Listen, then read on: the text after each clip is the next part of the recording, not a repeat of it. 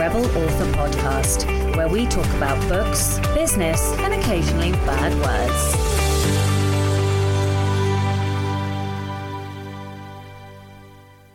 Hello, Rebels, and welcome to episode 148 of the Rebel Author Podcast. Today I'm talking to Ryan Cahill all about how to write epic fantasy. But first, to last week's question, which was what kind of research do you do for your books? Max said, For research, uh, I write thrillers that touch on social issues. So I read biographies, watch documentaries, speak to survivors, experts, families, etc. My next series will probably involve PTSD. I'm attending a talk by a retired soldier next month and will be reaching out to others. I will also attempt to avoid uh, cliches. I'm working on a more comedic thriller in which I'm deliberately finding 1980s Canadian cliches to include. I've learned a, uh, a lot about different beers. I love that. Okay, so Ian Worrell said, I have had former police officers as supervisors, so used them for technical advice. One was a gun enthusiast, so I was able to use that. If there is something I need to check, I will either do the old Google research and or find someone with the knowledge to ask. Karen Heenan said all the research. Historical writers haven't abandoned you, Sacha. Good. I love historical writers. Just to be clear, I know I don't really read a huge amount of historical fiction. I do try, I keep trying. So it's not that I don't, I, I haven't sworn it all off. I am just waiting for the one uh, that will bring me joy. I've got another one in my pile to read, funnily enough. So uh, yeah. Uh, Sacha, I've got three shelves of books for my Tudor time period. Oh my goodness me, that's amazing. And a long list of bookmarked uh, do's on my uh, computer. But I love, Lon- my, I love my London in the time of the Tudors map. Oh, that's so cool. Wait, we can get maps of what London used to be like in the like in different times. I might need to message you about that. Which notes things like pubs, markets, etc. We stretch out together on the living room floor while I plan. I want one from the Victorian era. How do I get that? If you know how to get that, please tell me because literally I will love you forever. Okay, so we also had comments from Jackson Hollingsworth, uh, Wordorella, and uh, yeah, so thank you to everybody who uh, commented. This week's question is Do you struggle to understand your genre or what the reader wants?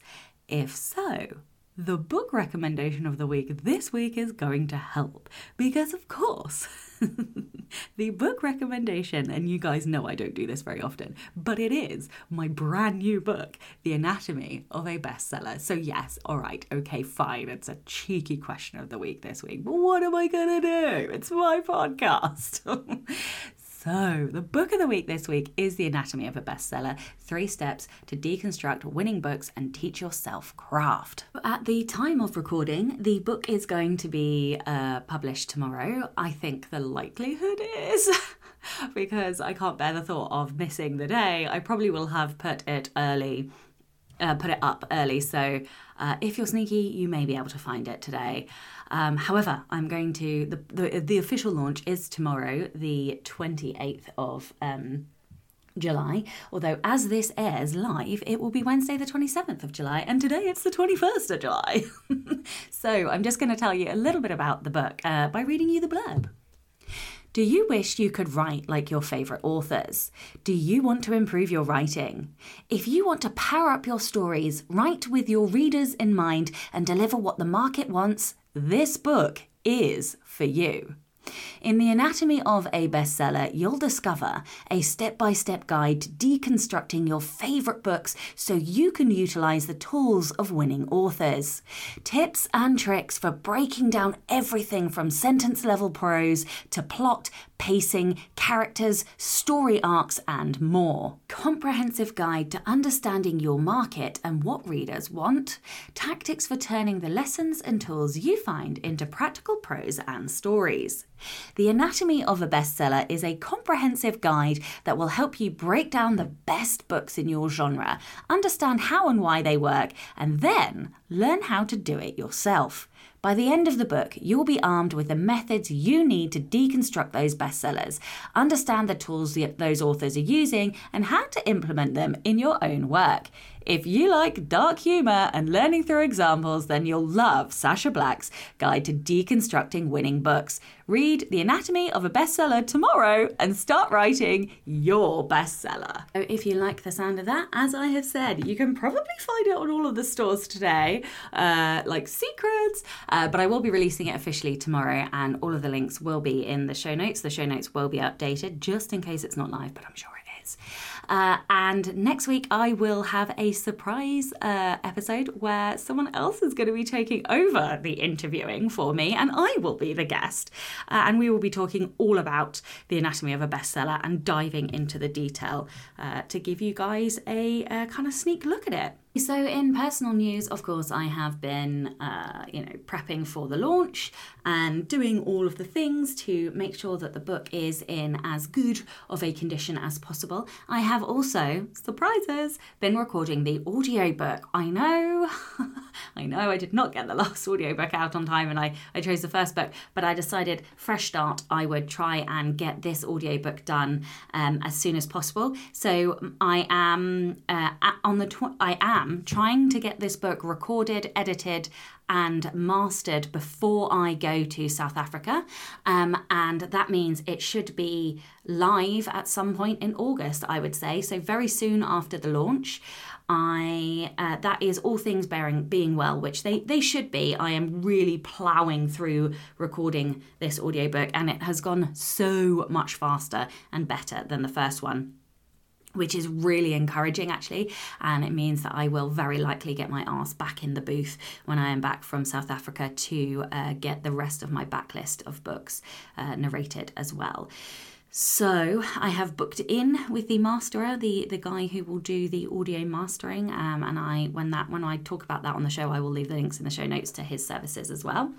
Um, but yes, I'm very excited. My aim is has always been to get this audiobook done uh, and out as close to the launch as possible. I don't know what the ACX times like are at the moment. Uh, I will uh, put the audiobook wide, but I just wanted to let you guys know that that was coming as well. So, what else have I been up to? Well, mostly mostly sweating in the fucking hot box that is my audio booth. Um, but I have also been planning my new series. I have taken the decision. Drum roll, please. I have taken the decision to publish under a pen name. I know, controversial.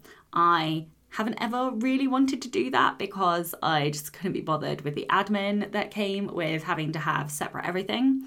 But what I've decided is that I really want a fresh start. And so the only way to do that is to go under a pen name, which is going to remain secret for now. And, um, it is a slightly different genre. I'm also not going to talk about the genre because, uh, oh, well, I basically had a bit of a, a, a, spiral last week. I wasn't really sure what I was doing. And then one of my good friends, Chris, asked me where I wanted to be in five years. And then I was like, oh. And at that point, I was like, okay, if that's where I want to be, then that is what I have to make progress doing. So I'm treating this as a bit of an experiment, I suppose. I am going to try and keep the pen name as secret as possible. I am going to, yeah, do what I can, see what happens. It will be written to reader, which is a term that I use in the anatomy of a bestseller. I don't like the word written to market, uh, but it is written to reader. And uh, so, yeah, I will see how this experiment goes. And if it pays off, I'm sure I will tell you all about it. and if it doesn't, then there's no egg on my face, right? So. I'm just protecting my fragile fucking ego at this point. No, I'm not. That is part of it, but no. Um, I just wanted to write pressure free without anybody watching. Um, and so, yeah, that is what I'm going to do. And like I said, I do promise that if it goes well, I will share all of the things that I learn and you know all of the marketing and everything that goes well so yeah that that i've made that decision so i have been looking at brand and um been looking at logos and branding and marketing plans and tropes and I have been like I've basically got a five book series I'm looking at and I'm hoping to rapidly re- release that and so I've basically I'm baking the marketing into this and um so I'm looking at this from a very competition standpoint, like competition with a big C in terms of Clifton strengths. I'm looking at uh, writing a marketing plan before I even start writing the book. Uh, yeah, so this is this is like a really big, huge experiment, and I definitely will update you guys. In terms of other things I've been doing, yeah, just the launch. I'm at Becca Syme's uh, conference, so she does a conference every year um, in the Better Faster Academy. So I have been doing that, and I think that's it. Yeah, audiobook launch, Becca's conference, and like outlining and you know, sorting out a new pen name and all of the rest of it. So, yeah, quite a lot of gossip this week, guys. OMG. Uh, okay, so Rebel of the Week this week is Sarah Flandorfer, and I hope I said that correctly. Sarah said, I went to school for photography. I love it and still do quite a bit of it. Portraiture is my jam for its ability to tell stories. Gee, I wonder why I love it so much. Anyway, I studied briefly, and I do mean briefly, at a school in Florida. I had this horrible studio teacher who was so condescending to everyone. This was a sort of guy who once sat in front of us um, who once sat in front of us all while discussing portrait techniques and body shamed Adele. Oh my God. Oh my God. Instant rage. he didn't like a photo of her, not because of the technical execution, but because he didn't find her physically attractive. What the f- Oh my oh my god. I'm literally spitting poison at this point. He would also often give better grades to the people who submitted mo- photos oh, of women in more revealing clothes. Oh my god, I literally don't know if I can get through this story. Okay, get a grip, Sacha. We were given an assignment to do product photography. Being who he was, he pressed the idea that we had to do everything with gobs of equipment in a professional setting. Well, that's not how I roll. I already had my associate's degree in photography, and I had learned in a good old community college that you don't always need fancy shit to get high quality work a fucking man. Uh, or, or should I say a fucking woman. I didn't feel like trying to book a spot in the campus studio and use their equipment when I had everything I needed at home. So, with a black sheet, a coffee table, and small sample bottles of perfume, I shot some really fantastic product images. This professor was even impressed. He asked how I did it.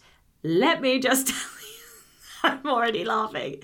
Let me just tell you the look on his face when I explained how I'd accomplished my images was something to behold. I bet it was. It was like his entire career and process flashed before his eyes. What do you mean you shot this in your living room?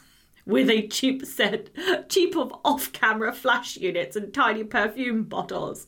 Oh, it was priceless and worth the slight grade deduction I got for not using the studio. Oh my fuck! Are you kidding me? You actually got deducted. Oh my god! Oh my god! That guy sounds like an absolute wanker. what a knob. Oh my god, I'm so glad you did that. And yes, I think that um, expression probably would have seared itself into my mind as well, uh, alongside my very smug, shit eating grin. Okay, if you would like to be a Rebel of the Week, please do send in your story. It can be any kind of rebellion, something big, something small, or something in between. You can email your Rebel story to Becca over on rebelauthorpodcast at gmail.com. Okay, a giant freaking gantic thank you to all of my patrons. Like, I love you guys so much. And we surpassed 100 patrons this month as well, which is just insane and incredible. And I know I talked about that earlier this month, but I'm still just so humbled. So thank you so much. Uh, Yanni Jade upped her pledge. Thank you very much. And we were joined by Josee Smith as well. So a huge thank you to all patrons, old, new, and existing, and upping. and staying where they are. If you would like to support the show and get early access to all of the episodes as well as bonus content, you can from as little as $2 a month by visiting patreon.com forward slash Sacha Black. Okay, enough from me. Let's get on with the episode. Hello and welcome to the Rebel Author podcast. Today I'm joined by Ryan Cahill. Ryan is an epic fantasy author who hails from Dublin, Ireland. Raised by parents who cherished books and adored stories, he has always been fascinated with the art of storytelling. Growing up with authors such as J.K. Rowling, Terry Pratchett, and J.R.R. Tolkien, before discovering the worlds of George R.R. Martin, Robert Jordan, and Brandon Sanderson, Ryan was always immersed in the art of world building, in the creation of a world that could transport you to a place in your mind where nothing else could ever reach you. There are three things Ryan has always told himself about writing write the books you want to read, write the books that your younger self would be proud of you for reading, and make sure they have dragons. Hello and welcome.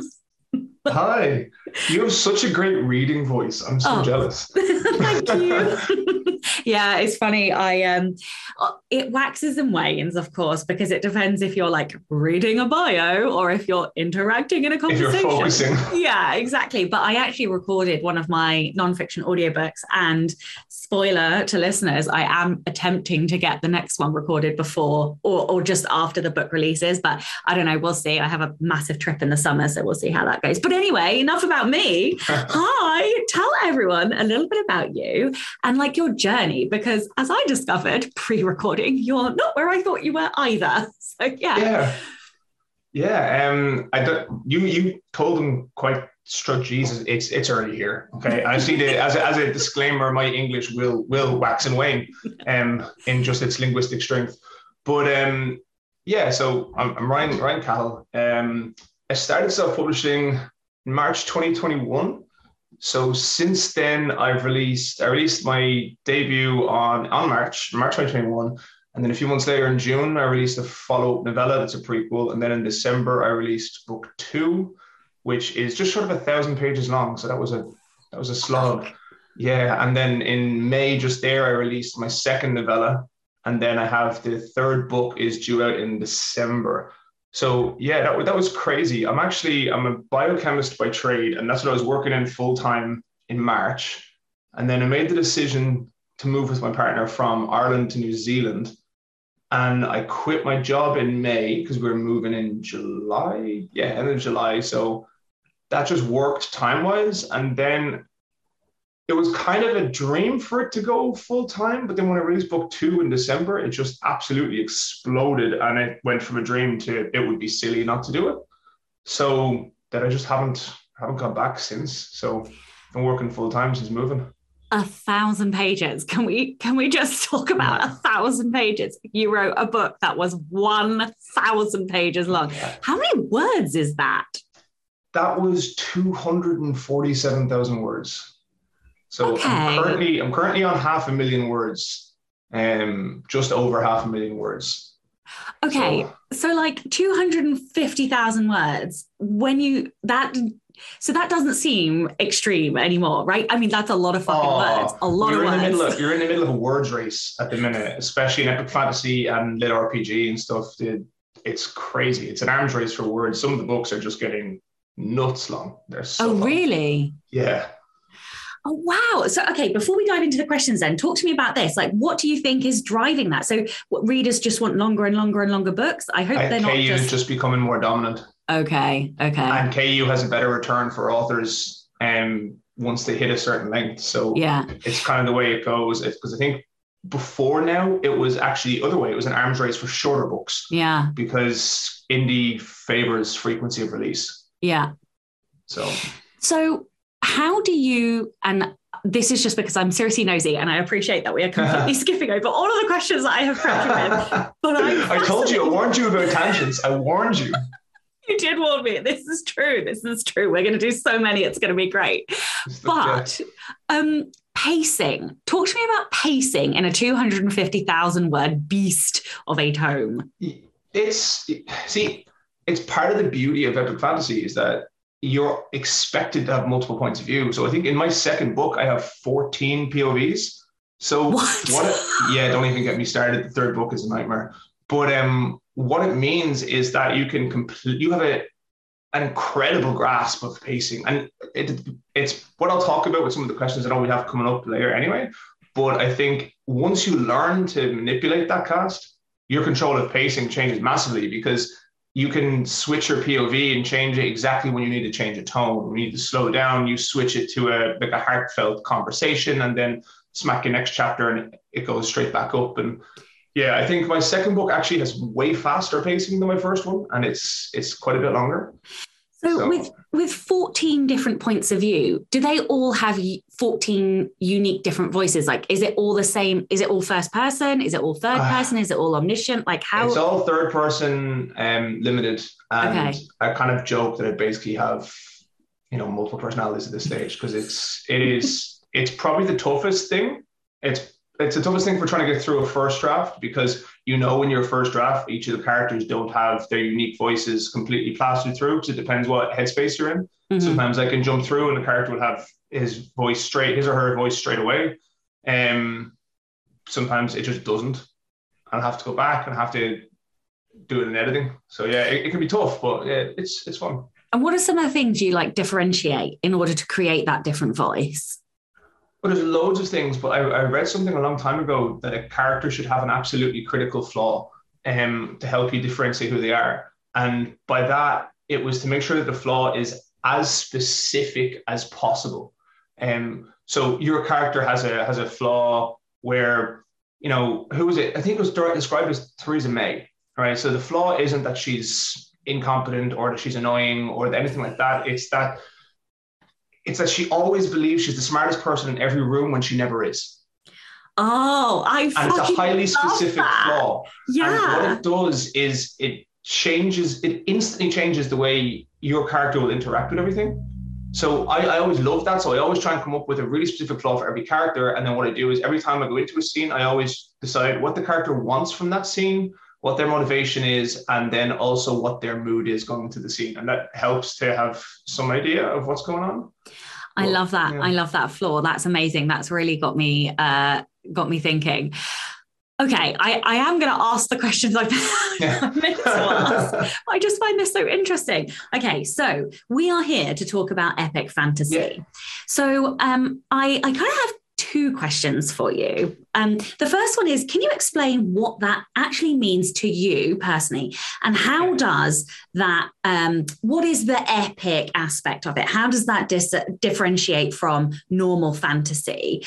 Um, and how has that changed? You've talked about book length. So I just, is there anything else that has changed over the years to, to bring us to where epic fantasy is now? Yeah, I think like modern epic fantasy to me um, the different what difference between other fantasy is is epic, and by epic, I think that relates directly to scope and stakes.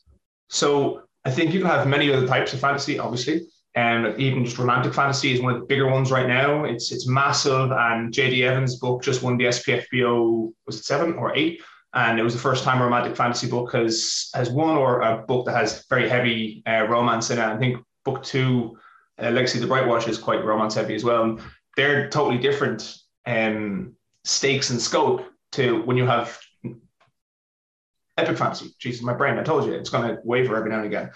And I think for me, it generally is the idea. Some people think scope isn't big. It doesn't have to be big. Um, like for instance, my novella is 98 pages, my first one, but it's it's the scope and what's at stake in the world.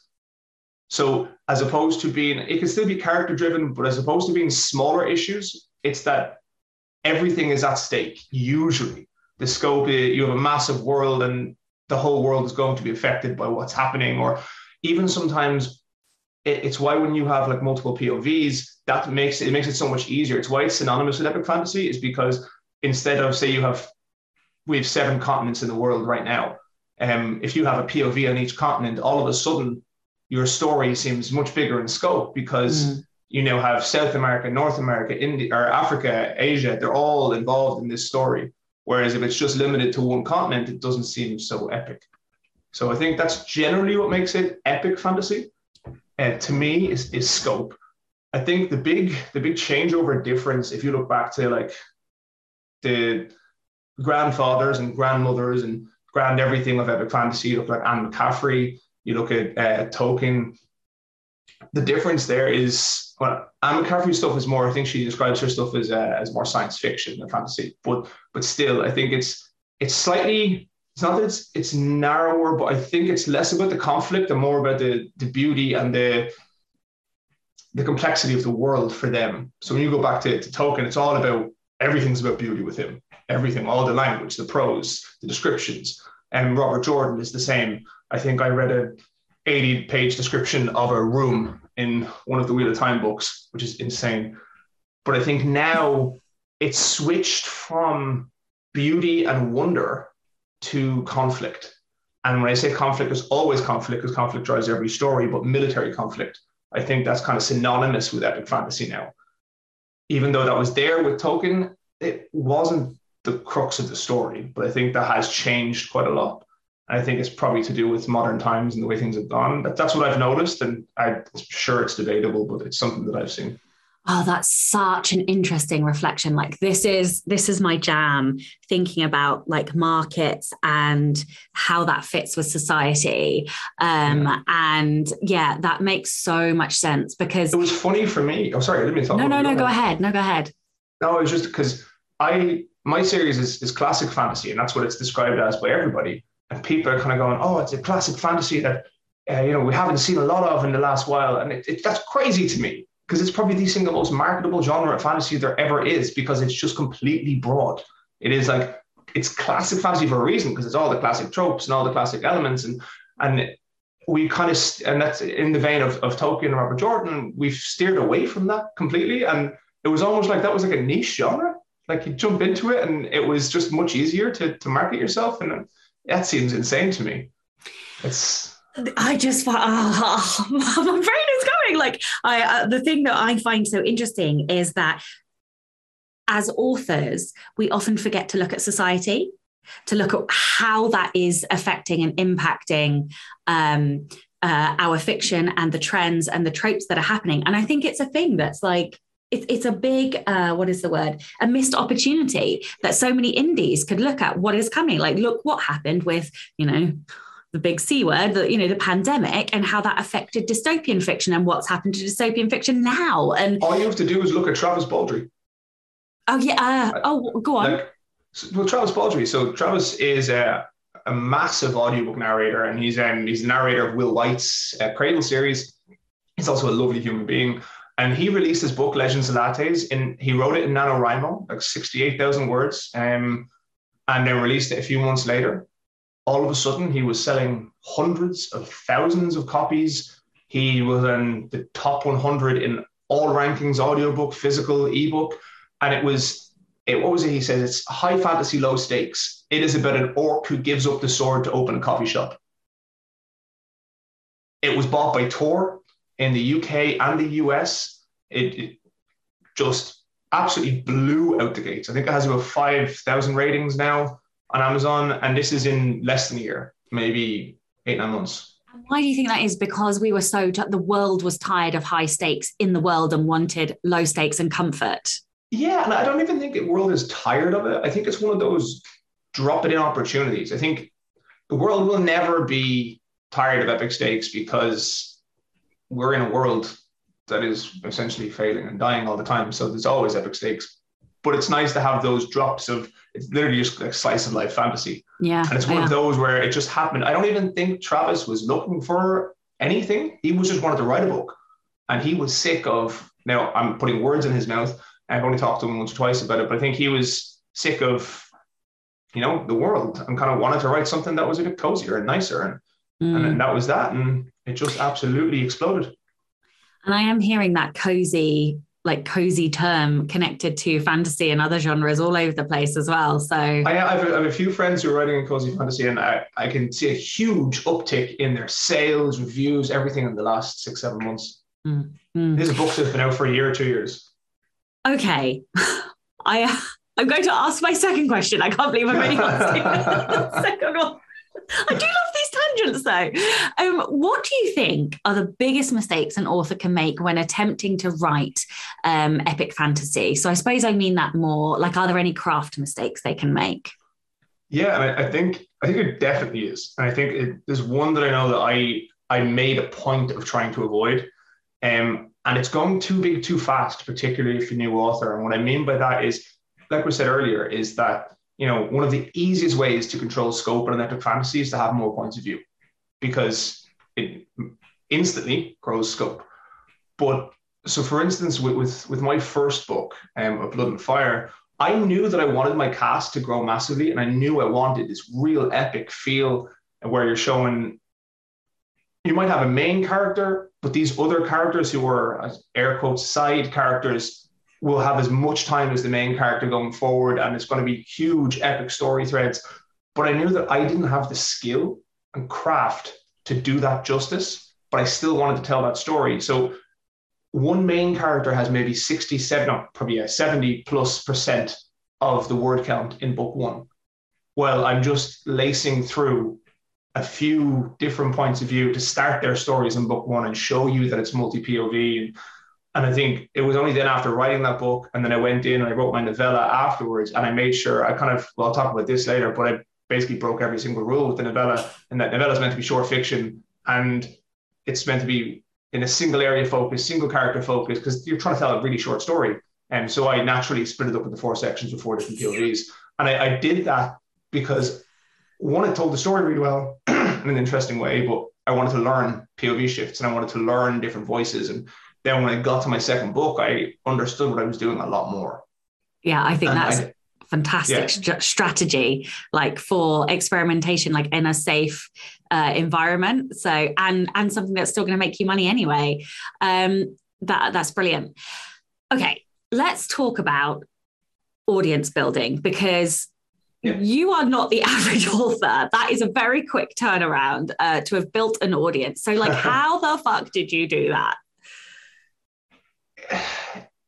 honestly i think it's it's I just spend a lot of time doing it. Um, a, a lot of graft. Like I think, and I think that's the answer most people don't want to hear. But it's it's just that in general. I, even when I started, I was working full time, working twelve hour shifts, and I'd get up at six a.m., work seven a.m. to seven p.m., come home, exercise, eat, and I I'd write and go on social media and stuff from like nine in the evening till two or three in the morning. Go back up at six. It was insane.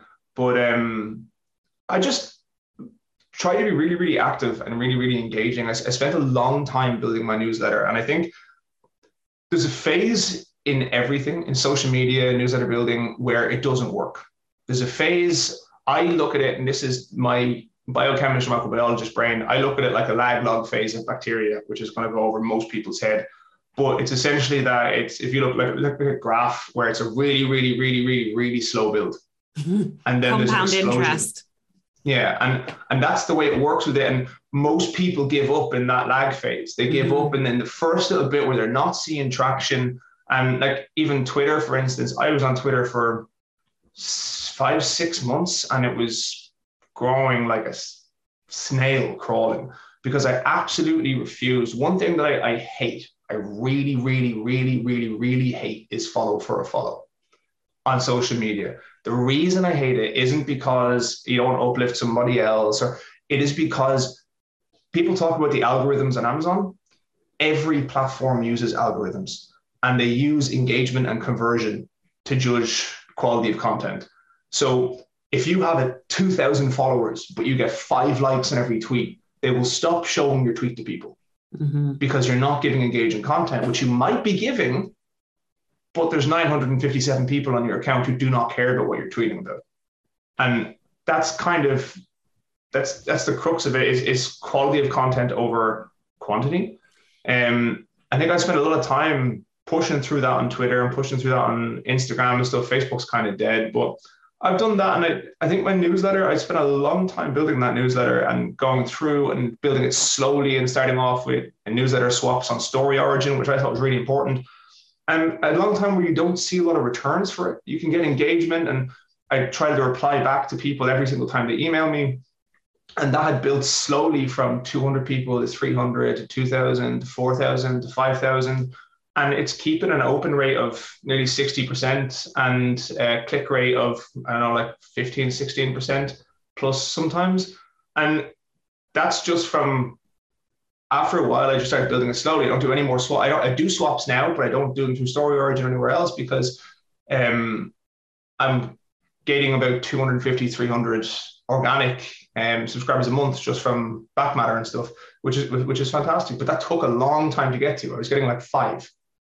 I think people see that five or six, and it's a drip feed, and they hate it, but it does. It grows, and it's a oh, who was it who said it? Um, Conor, I hate Conor McGregor, but it was Conor McGregor's coach about stick to itiveness, which I think is is really, really, really important.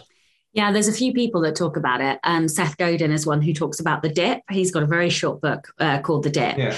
And it's so funny that you say this because literally my newsletter last week for my nonfiction, so for the authors that um, yeah. listen in, was all about compound interest in but in writing and the fact that you can work and it's like one reader by one reader by one reader and then all of a sudden it explodes.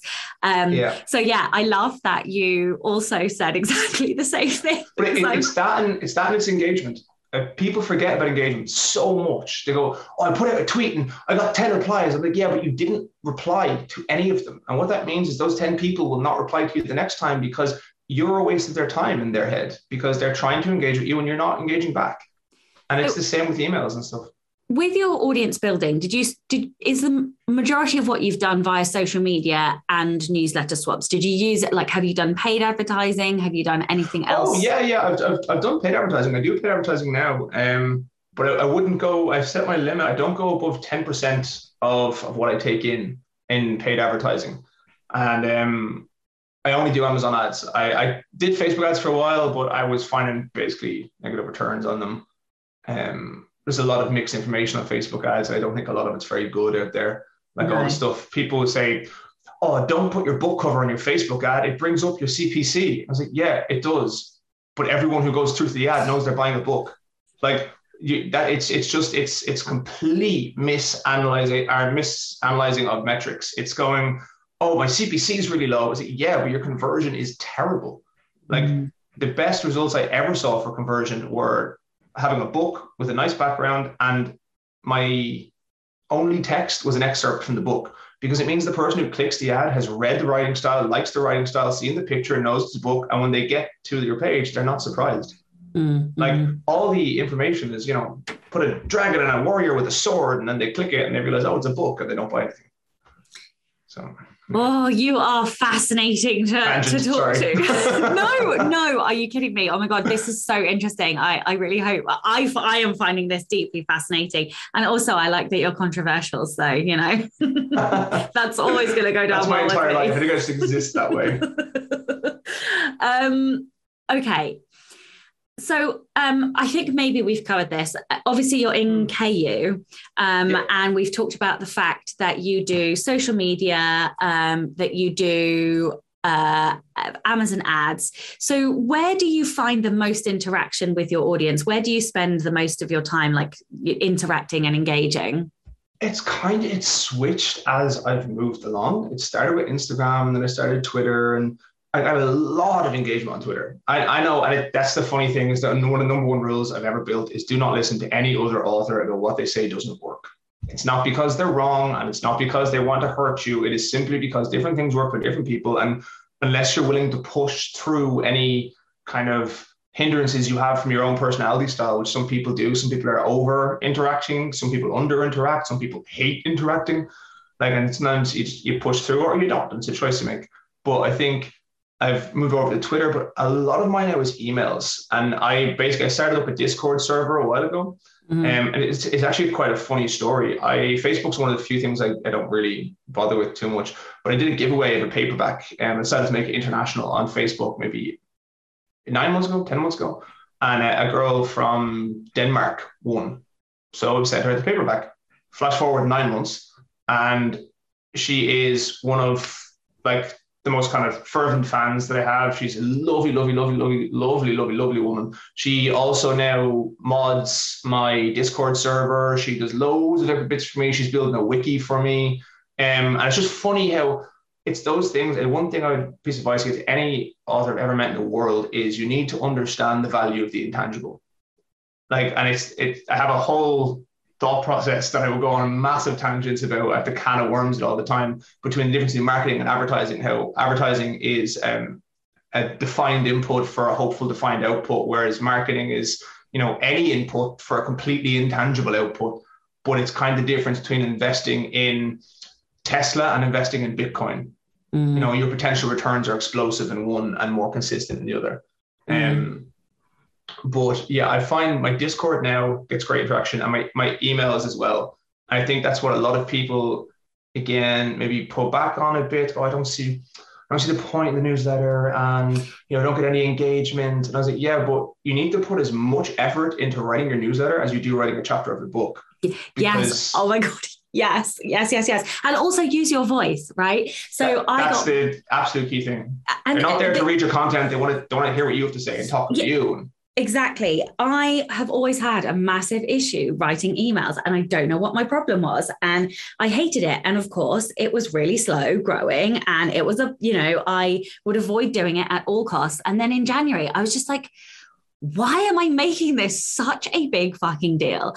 And so um, back in January, I was like, right, well, I am going to send one every single week and because i have two different lists it's either or and i'm just going to write exactly how i speak and i'm going to give my thoughts and some of them will be really valuable and some of them might be bum fluff you know like oh, i got off on more tangents there than i do here yeah i know exactly yeah. and and but the thing is i used my voice and the same voice that is in my books and the fucking difference i cannot tell you. Like we are not just talking about like 1% increments. We're talking about tens of percentages difference. of open rates increasing. Like unbelievable. yeah, but not just that now. I get like holy crap and it's it's actually gotten tough. So i was getting you know like normal like anything maybe like one email every week or so. But now holy crap now i I'm going, I said it maybe open my emails every week and I'm looking at 60, 70 new emails every single time and because I have, a, have a, a, welcome sequence as well for yeah. my and stuff like that. And It's just so many responses, which is amazing. But it just means that I can't always respond quickly because it, yes. it takes a long time to go through them. Yeah, I reply every other week because because I am prioritizing words at the moment. So I reply every other week, and I make sure that I've replied before I send the next email, like that. That's and, a rule I have too. Yeah. Yeah, yeah, because that's yeah. that is what I am capable of. Otherwise, I will literally sit at my computer all day every day. So like I always make sure I respond, but I also have an autoresponder sequence that basically says, "Do not expect to reply quickly from me because I'm shite at replying to stuff." Um, I was good, but it's yeah, it's, it's yeah, turned into yeah. every other week now. Yeah, exactly. Um, okay. Uh, so we've talked quite a lot about marketing, but is there is there another lesson that you've learned, maybe the biggest marketing lesson that you've learned specific to epic fantasy at all? Or do you feel that we've kind of covered it? Specific to epic fantasy is tough because yeah, I think there is there is obviously genre specific marketing, but I, the way I look at marketing for me is I market myself, not my books. So, so when you were talking earlier and you were t- doing that comparison between um, Tesla mm-hmm. and uh, Bitcoin or w- whatever the comparison was, yeah, in yeah. my head, I was like, yeah, it's the difference between putting a paid advert out and and building your brand as you as the author. Like that was kind of. Is that a good s- summary of what you were trying to? Yeah, because even it, it's strange because it's a small thing, but I do see people on social media, authors, and and even I I've seen publishers do it, not two authors, but where basically they pen the author or peg the author into a series. Mm. So, like your social media name will be the series of your book. Um, or there's authors who, a lot of the time in trad publishing, I don't know how prevalent it is now, but from what I've seen, is that the publisher actually creates a website, which is one of the worst things in the world an author can have because they don't have control of their own website, which is meant to be their home base. And it can be after the series. And I think we always, always, always, always, always always more valuable to have yourself marketed than your books because that means you are gaining a reader, not just your series. And it means hopefully that as long as you stay, you know, consistent in the quality you're producing, that those readers will follow you and stay with you. And it's the most important thing. It really is because anybody can just bash out a book a month or several books a year. But unless you are building you and your identity and readers that are reading for you and not for any other reason, then you can for- kiss exactly goodbye a career. Create, it's how you create like super fans. And like I don't, you know, I don't think you create super fans, but it's like anything. People, people get really happy, and I could definitely have better words than that, but that's what the editing process is for. okay. And people, yeah, people love to support people that they get invested in, and they love to to to watch a career grow, and they love to be a part of something. And I think if you foster that environment and create it, like when you have like on my Discord and you people who are involved in what you're doing, they will share about you from the rooftops. Yes. And it's one of the most intangible returns. And again, that, that's probably the lesson that I would give in my head to myself earlier is learning that the intangible matters, learning that like that's really. I did a physical art campaign for my second book where basically I made the kind of jump off a ledge choice to go and create special art editions like traditional publishers do and create a number of them and send them out all over the world to reviewers and just like a trad publisher would do from NetGalley. And it obviously cost me money. Like I reinvested sales from my first book and put it into it. And it doesn't give you a direct return. It's a free book with free shipping that you pay for completely. So free does not apply to you. But I would do it again in a heartbeat. I can mm. see the different things and I saw the difference in interest and the buzz and how happy people were to be a part of something. And not many indies do physical art campaigns, especially like there was a special edition art where I changed the cover art and stuff like that. And I think people loved it. Like they get to go, oh my God, there's only, you know, a hundred of these in the world. And now I have one. And it's one of those things where I, I wanted to do it, but it didn't give me anything directly back. And a lot of people won't do it. Some people won't do it because they don't have the money. That's totally fine. I didn't have the money to do it for my first book either, so I didn't do it.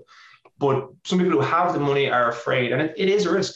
But I think a lot of those things are risks. Everything we do is risks. Advertising.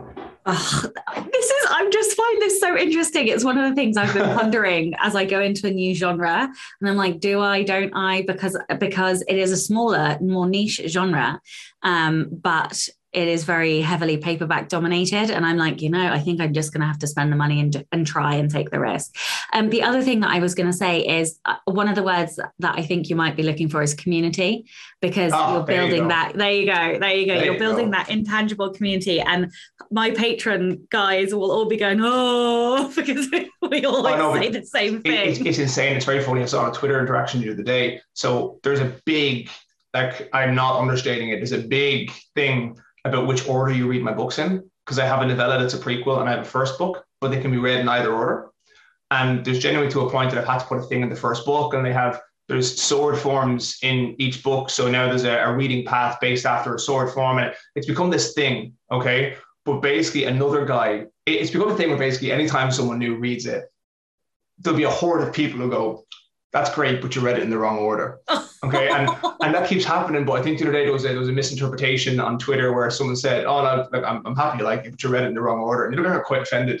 Um, and and I had to kind of tweet like, oh, he's he's only joking. It's kind of a thing.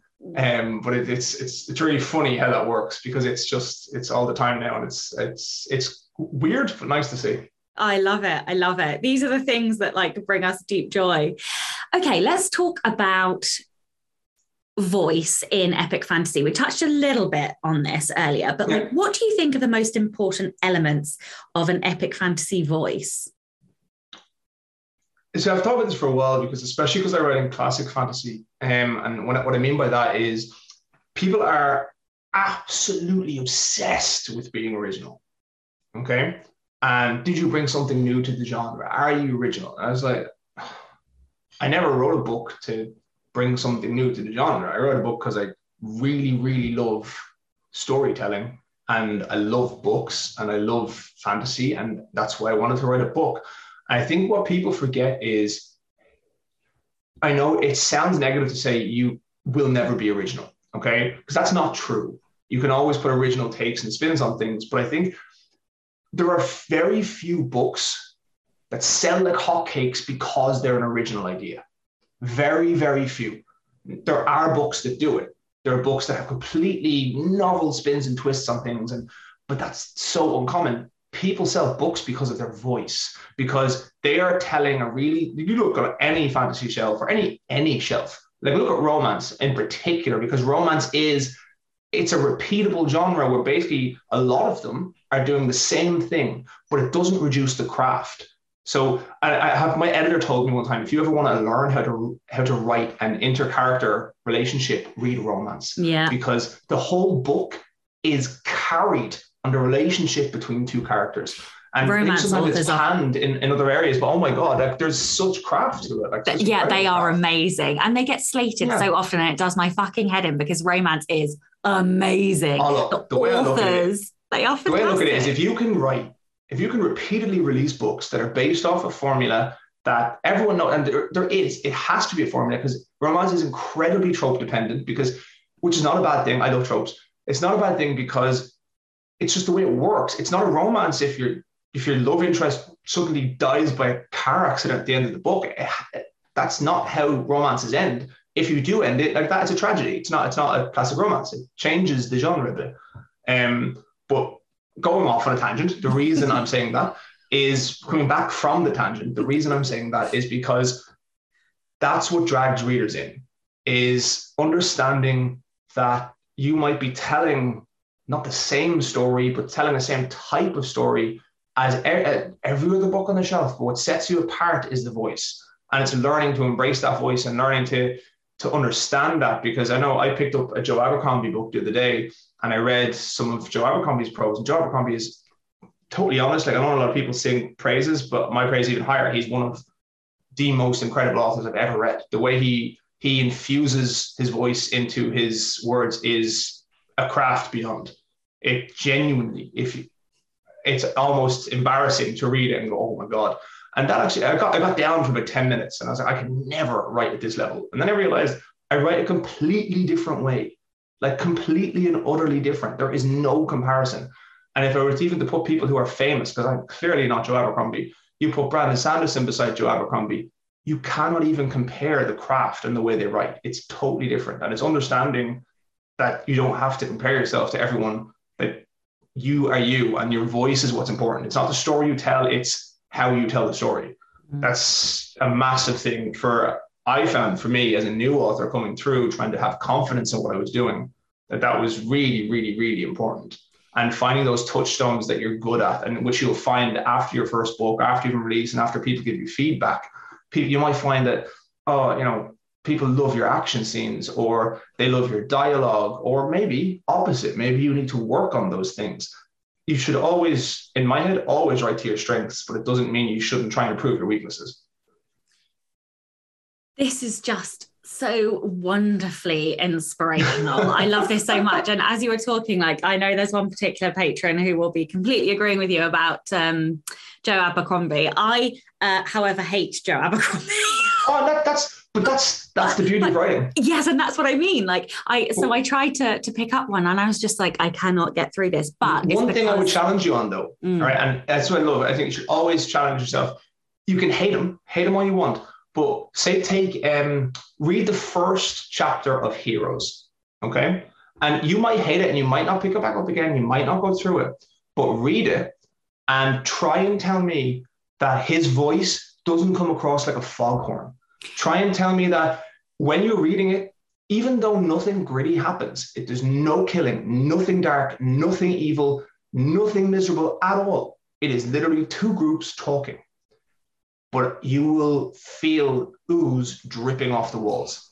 Yeah, and it, it it's more like uh, the length of descriptions of things. I'm a bit more of a faster paced reader, so it's less him, I think, and more that like historical fiction. There's a big on running joke in the community yeah. about the fact that I don't really enjoy historical fiction. I keep trying, but I'm not just can't find one that I enjoy. But this, you are right, is the beauty um, of genre and and having different authors and also the fact that even though I don't necessarily like his books, I could still go in and read with an eye for deconstruction because I would still yeah. be able to learn something from him and his style. And that's exactly what I mean. Yeah, you might hate the books, you might mm-hmm. not like the way it goes, but it's just he is he's a master of the craft in infusing voice into everything that happens. And mm. one of the most mm. important things I found about craft, and it's shared everywhere, at least I see it shared everywhere, is that any single time you can make two things do one thing, make it happen.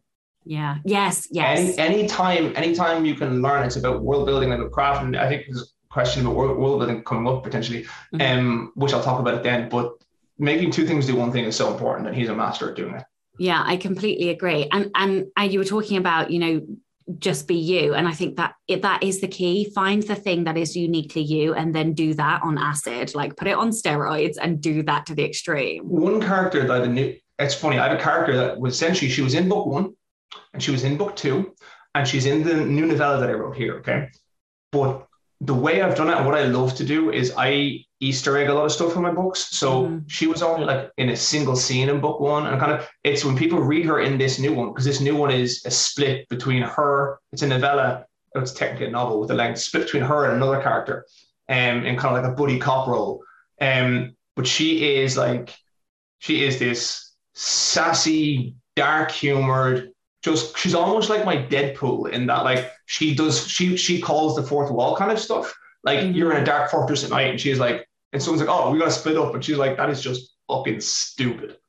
like it's calling she's the one who calls out all the shitty, ridiculous tropes and she does it live. And it's funny because I have gotten, I can't even begin to explain the amount of emails and messages and I get tagged in Facebook groups, people going, this character, Belina, is like my favorite character that you've written. And and it's funny because it's the first time, because it's in a fantasy world, you don't want to soak in modern dark humor into stuff like that because it can take you out. It's the first time I've really let my sarky sense of humor drip completely into a character.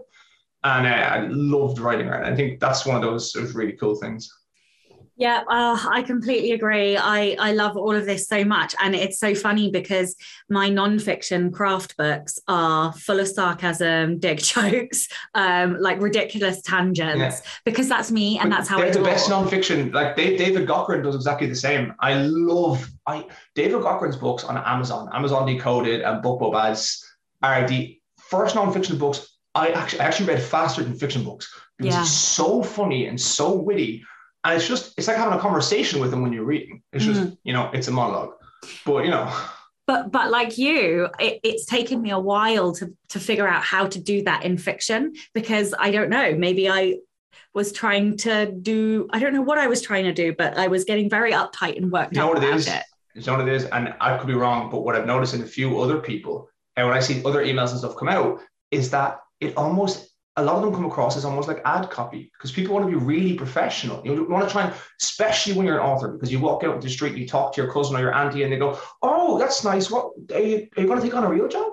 Or, or, what else are you going to do? And so your entire your entire career is focused. Now it shouldn't be, but I know personally when I'm talking to people, um, I'm trying to prove that it's legitimate and professional.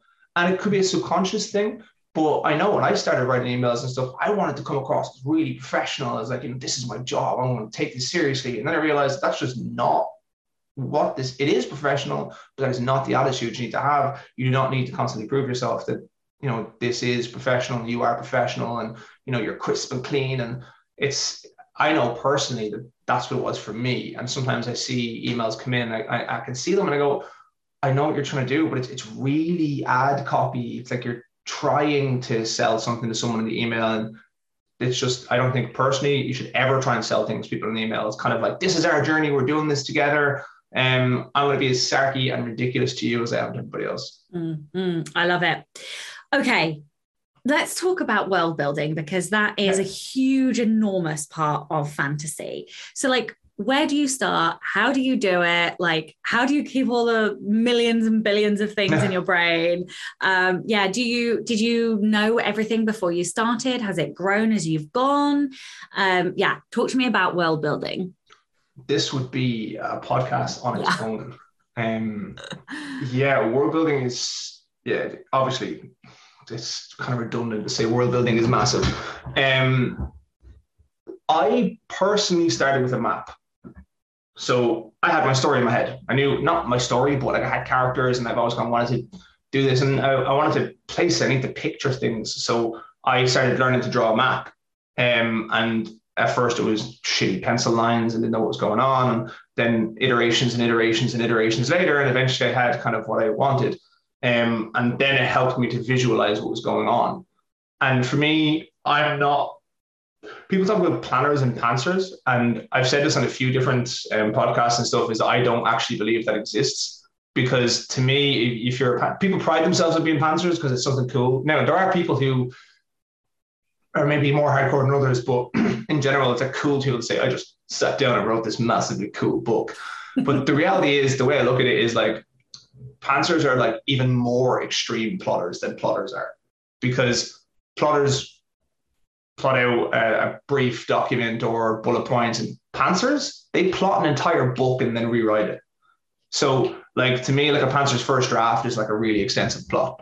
So that's kind of the way I look at it. I'm like half and half. And what I'll do is usually I have a lot of different things going on and things that I want in different parts of the world. And I, I use Evernote and I use Google Drive. So I have like a huge file on Google Drive that details all different ranking systems and parts of magic systems and different cultures and how they work and how different things happen and how they interact with people, different leaders and who they like and who they don't like. And because I, I, had to, I fucking had to, even just sectional characters in eye color, because fucking hell, that gets annoying. Um, of all that sort of stuff, but it grows as it goes. Like one of one of the kind of fan favorite character is basically there's this guy who he's one of the bad guys, you know, air quotes. We don't really have bad bad guys, but um, he makes a lot of his decisions based on a coin flip due to something that happened in his past. It's a mysterious event that happened in the past. I know what it is, but it hasn't been revealed yet. But when he started out, he wasn't in the story. So I like doing that. I love having loads of world building um, established. Now I have thousands of years of history based off certain things, but it, it builds over time as well. So I started off and he was a captain on a ship, and then he was doing something, and then all of a sudden he flipped a coin, and then you know, 15 minutes later, and I was on a different screen writing 500 years of backstory, um, because this character just made so much sense in my head, and I went off with that, and like I think that's really important with with epic fantasy in particular, because I think most of most of us who write epic fantasy, it is that love of storytelling and world building, and is that love of crazy, awe-inspiring stuff, and that needs creative flow. To me, it can't all be structured. So you need to structure it, but you need to let yourself run, like and just like like me, run off in tangents all the time because that's where the fun stuff comes. Yeah, yeah. I also love Easter eggs, and uh, like I I I the thing that I love most about the series I just finished is that I laced an Easter egg all the way through the uh, final book, and it was essentially like a book, like a journal it, that one of the characters was writing, mm. and he hands it to the protagonist at the end of the book, and I wrote it.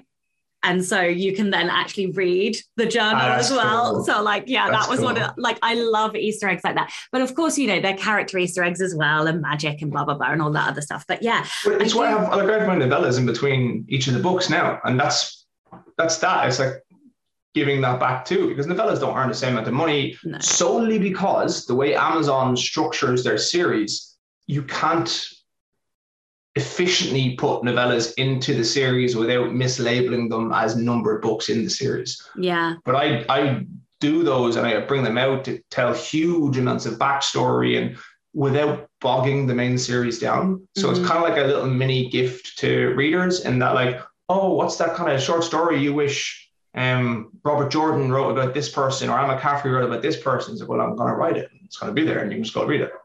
I love it. Talk to me talk to me about giving stuff to the readers. So like tropes because that they are little reader gifts i think. Um, i know that there are certain tropes that i love and that i will like almost guarantee to buy a book if it has like enemies lovers. Um, but talk to me about tropes and epic fantasy. What even are they? Like what what you know what do you find it's really important to include? Like are there more popular ones? Like do you just ignore them? Yeah like I think, and bigger tropes, it also depends on what kind of story you want to write, really. Um, all tropes can be used. It just depends on how you use them. Like there's loads of them in epic fantasy, so many. Um, you know, to do with like the chosen one and the old mentor, and you go on a quest and all that sort of stuff. And um, I think yeah, it really depends. I have a lot of tropes in my first book in particular, just because like, you know, the way I look at tropes all right. And in general, the only time anyone complains about a trope is if it's a trope they don't like.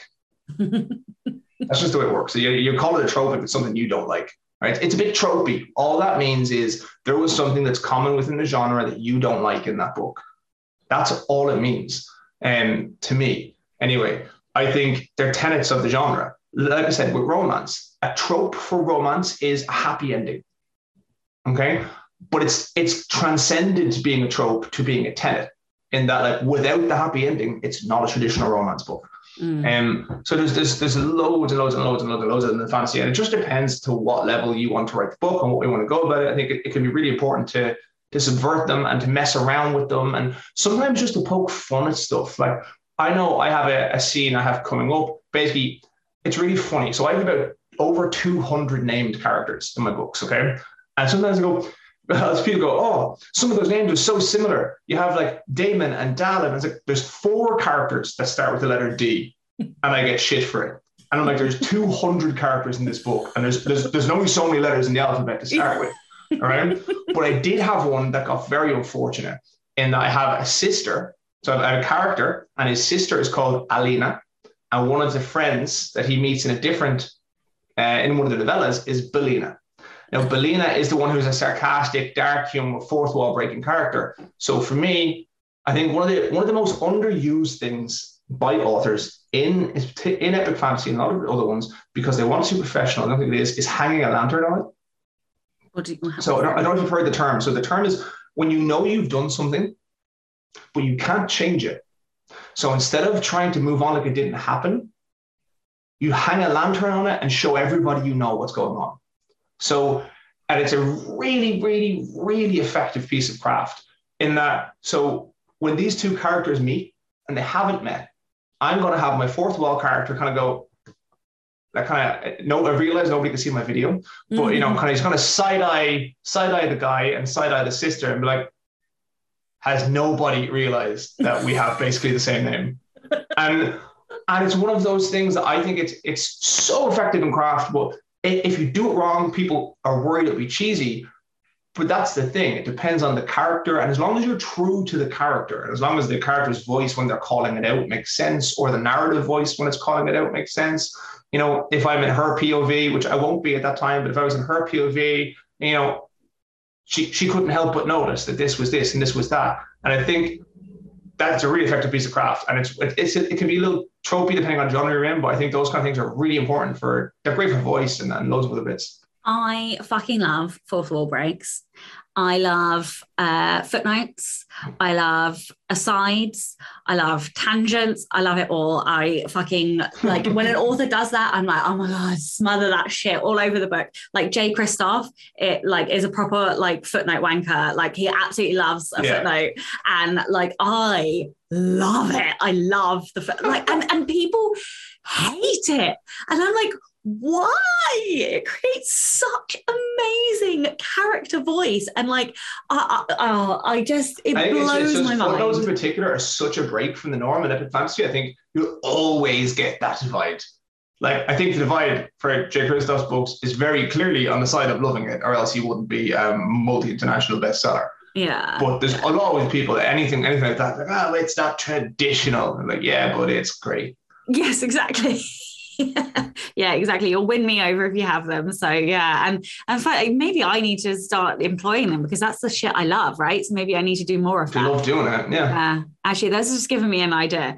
Um, okay, right. Where am I? I don't even know where I am anymore. Um, Okay, so my last question before I ask the ultimate podcast question is okay. how do you keep your readers engaged between books? Because although you're in Kindle Unlimited, you're not mm-hmm. releasing a book a month, given that you write 250,000 word tomes. So, yeah, how are you keeping readers engaged between your big and books? On top of that, there are a few of them who've read it in a day. Shut up. A thousand not, page not, book in a day. No fucking joke. Oh like, my god! And it's like incredible, but it's so depressing as well. like put so many months of my life into that, and it's gone. You're like, when's the next one? Why is it? Why is it not out yet? And a lot of it's in jest, but it's yeah. some of them are serious, and I'm like, what the fuck do you think I am?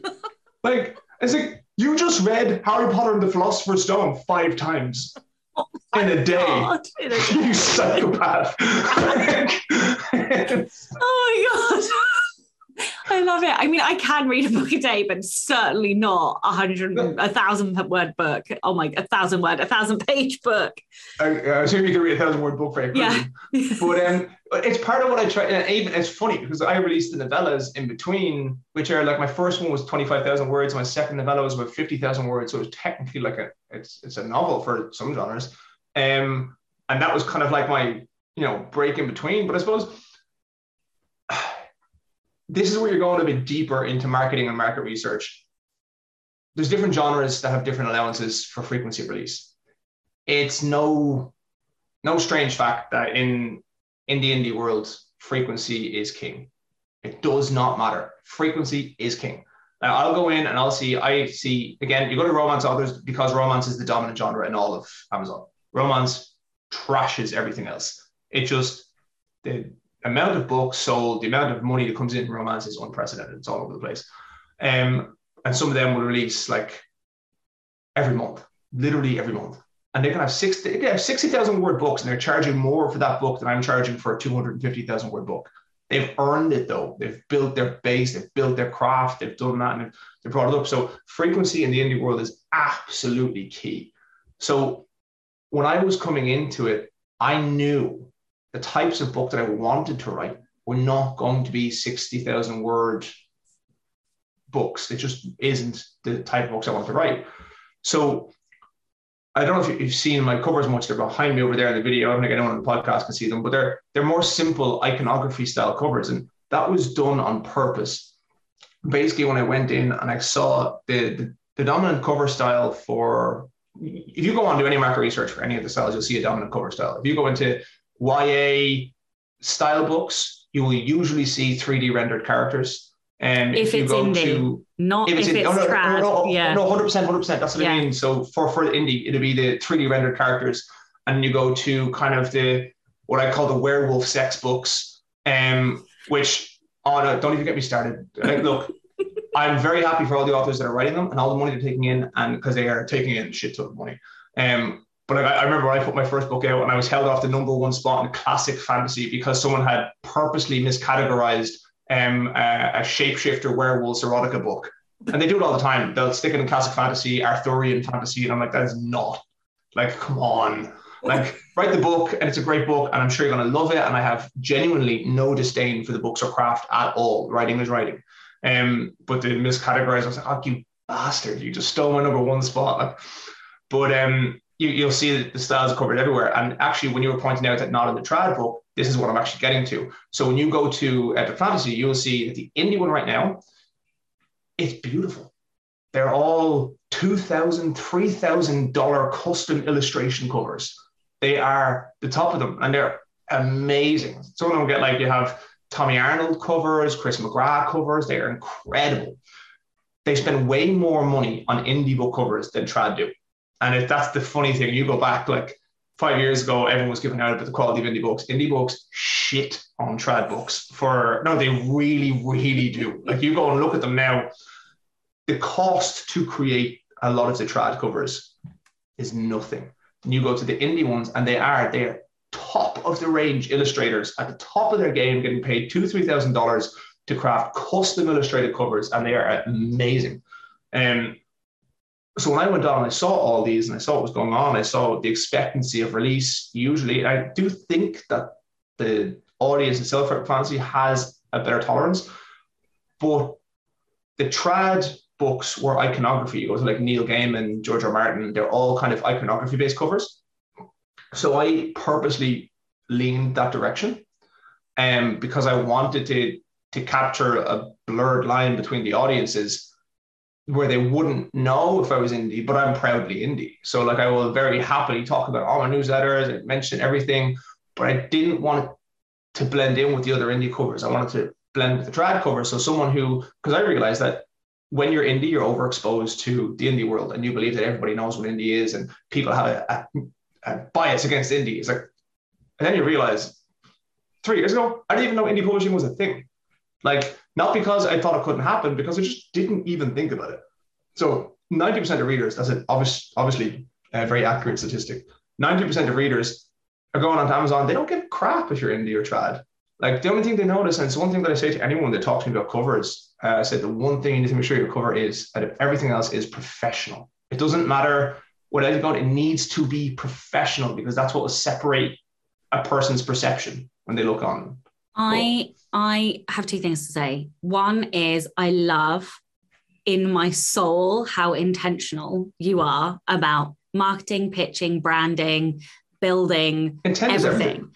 and then and the number two thing is that I love that you have talked about this because I am just about to release another book called uh, The Anatomy of a Bestseller, which talks about deconstructing the best books in your genre craft at the craft level, but also at the market yeah. level. Number, number one piece of advice. I need. I'm sorry. I need to jump in. Number okay. piece of advice. And everyone goes. Everyone goes to me. Oh, your book's been out for 12 months and has 2,000 reviews. How is it possible? I was like, oh. Have you left a note at the back of your book explaining to people why you need a review and leaving a heartfelt message asking to leave a review? They're like, oh no, why would I do that? It's like, what? You want reviews, but you haven't even asked for them. And the first thing I did, just like you said, I went on all the bestseller lists um, for all my genres. I picked all the books with the top reviews. I went into them. I read them front to back, say six or seven different big books, and I analyzed all their back matter. And I went and saw, and the trend that I found between all the massive review number indie books, where they all had heartfelt messages at the back of the book explaining why reviews are important and asking to take two minutes to just leave a review and it's so understated because a lot of people don't realize. I know that when I was reading, when I knew nothing about the indie field, I never left a review because I just didn't think. It's not because I didn't want to, it's because I didn't realize that it mattered.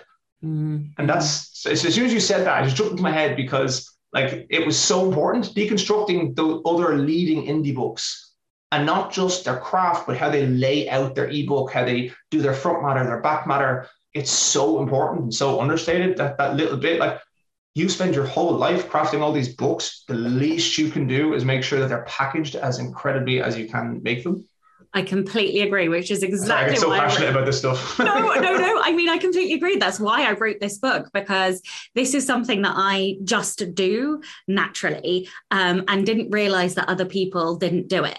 So um, yeah. I kind of, yeah, I went from top to bottom and did like how to deconstruct craft, and then I went and looked at the market. And one of the one of the points that I talk about in the book mm. is about differentiating between indie and trad. And why would you want to do that? It's not because them and us. It's not because one is better or the other it's about positioning and marketing and understanding what the fuck you're doing in a genre. And, and so I love that you said that. In, the best position you can be in is for your book to be indistinguishable from indie or trad in yeah. order to, to garner to gain both audiences while also leveraging the fact that you're indie. Yeah. It's a difficult position to be in, but it but the best way to do it is on merit.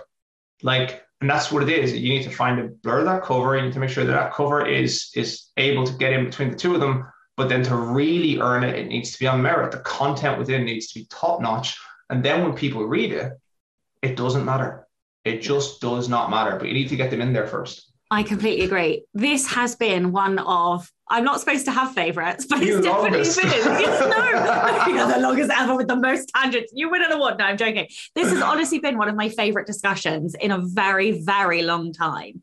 Um, however, this is the Rebel Author podcast. So tell everyone about a time you unleashed your inner rebel. This is it's actually one of the hardest questions I've ever. I'm I'm not a rule breaker. And like I am, and like I'm, I can like you know, I'll go out and I'll have fun, go crazy, and have drinks, and I'm I'm a sarcastic dickhead ninety percent of the time. but when it comes to general things, like I don't even like returning food at a restaurant if it's like undercooked. I'm just like I'll just wait for it to cook itself. It's fine.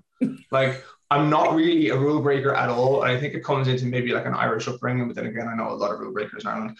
Um, so it's kind of a. I was thinking I was like it's kind of a cheat answer, but like because we're talking about books, it's kind of like what I said earlier. When it comes to, I, I, part of the things I do with my novellas, and I love trying to trying to improve myself, but also just trying to. I don't stray too far in my main books because you know I want to stick to certain things that will allow the books to be accessible to to new readers and to read new readers in fantasy. And with my novellas, I just literally go fuck every rule that you have. Like they're like I said before, they're meant to be these short things. It's there are rules, like not rules, rules, but you know, it's kind of like the craft rules. You know, it's, it's a short book. You're meant to be a single area. It's meant to be a single kind of time frame, single character, because obviously, when you extrapolate character to word count, there is there's actually a mathematical formula that I saw a while ago. This is how tangential I get. There's like a mathematical formula, um, and it was actually done by um, Mary Robinette Kowal. Um, on how each character will increase word counts and it's not linear. And the more you have it, keep going up and stuff like that. So naturally, what I did for my first novella, like I said, is instead of one character in one area, I did four characters shifting across a POV in a single battle that's moving all over this entire escape. And then in my second one, I took one character, two characters, built into three, four, five, spread it across 12 years and an entire continent in one novella. And I was sitting there writing it and I was like, I'm a fucking idiot. Like, as in, what the fuck am I doing? Like I was sitting there going, like, this is fun because what I wanted to do, I wanted to improve my craft. And I go, I haven't done big time jumps yet. So I wanted, I want to learn how to handle big time jumps. So how do I learn how to handle big time jumps? I use big time jumps. So I'm going in and trying to learn it and then put it to my beta readers and seeing what worked and what didn't work and then changing it and learning it. And but fuck me, I was writing it. I was like, I am the biggest idiot in the world. Like there's not that many rules to write novellas. And I actually did a checklist. I broke every single fucking one of them. oh, I love it. And these, these is... are rules written by people who live off novellas. yeah. That is just spectacular. What a rebellion. I literally love it. See, you are a dark horse. You're a you're a little rebel, really. It's not um, exactly a cool type of rebellion, but you know. hey, we are all book nerds over here. Like it's definitely a cool rebellion. Um, all right. Thank you so, so much for your time today. I genuinely mean it. I have thoroughly enjoyed talking to you. That's so have It's been great. Um, would you like to tell everyone where they can find out more about you and your books and anything else you want to add? Yeah, one of the easiest ways is just my website, um, Ryan Cahill or Ryan Cahill, author.com.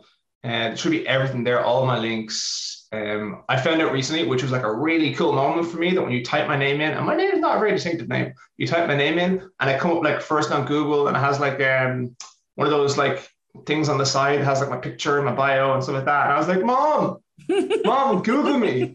Um, so basically, the easiest thing I can actually just say that now. Like, yeah, just Google, Google me. like because my Twitter, like all comes up my Twitter, Instagram, Facebook, my website, my Goodreads page, they're all right there, all at the top. So like it's cool. I'm like, you know, don't find me on Twitter. Just Google me. Just like, which sounds like a dickhead thing to say, and it is a dickhead thing to say, but it was a nice little, you know, it was cool. It's not dickhead if it's true, and it is, therefore, it is not. Um, okay, thank you so, so much for your time today. And of course, a gigantic thank you to all of the show's listeners and all of the show's patrons. If you would like to get early access to all of the episodes, then you can do so by visiting patreon.com forward slash Sacha Black. I'm Sacha Black. You were listening to Ryan Cahill, and this was the Rebel Author Podcast. So, next week, instead of a guest, you're going to be joined by a surprise interviewer, and uh, they will be interviewing me all about the anatomy of prose, which is a little different. We don't often do this. So, basically, you're going to get more of me chatting. I don't know if that's a great thing or a terrible thing, but anyway, that's what's happening. So join me, uh, yeah, as we dive into the anatomy of a bestseller. Don't forget to tune in and subscribe on your podcatcher. And when you have a moment, please leave a review.